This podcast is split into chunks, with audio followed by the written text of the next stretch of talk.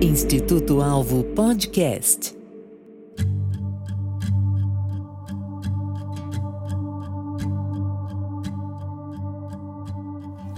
緑子がマリアの体内に宿り、ベツレヘムで生まれた。その子は永遠の父である。彼は創造されたのではなく創造主自身であった。また、初めから存在し、今もこれからも存在する方である。その子は他の子のように世話をされ、守られ、大事にされ、また歩くこと、話すこと、読むこと、書くことを学んだが、それでも他のことは違った。それはヨセフとマリアの子であると同時に全能なる神の子であるということ。何世紀も昔から事細かくその誕生を予言される子が他にあっただろうか。多くの見つかりによってその誕生を告げられた子が他にあっただろうか。彼は予言され見つかりによってその誕生を告げられた子ではあったが普通の人として生まれた。この子は一体何者なのだろうか。多くの人にとってキリストはただの神話にしか過ぎないが神話というものはいくつもの意見に分かれないものである。また都市伝説でもない。なぜなら都市伝説というものは人を変えることができないからだ。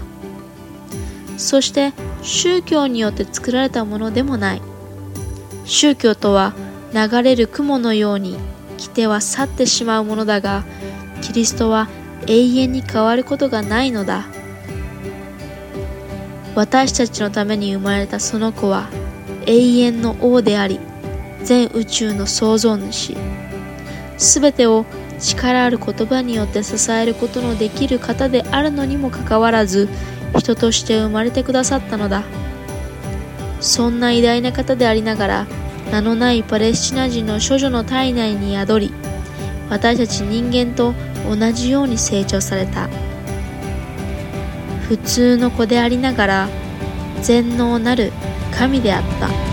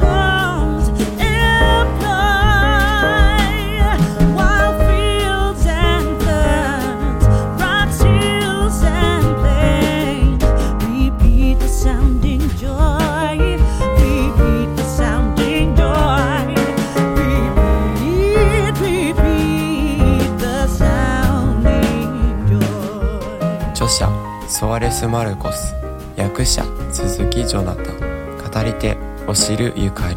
編集者ビラロンガ・カルロス。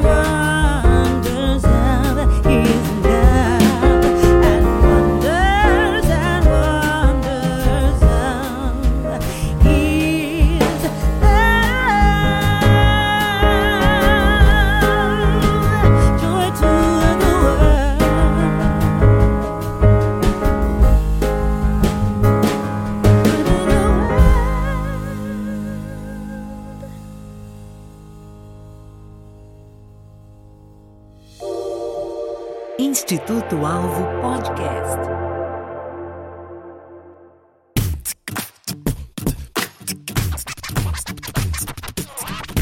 Este episódio foi editado e publicado por Nabe Podcast Network.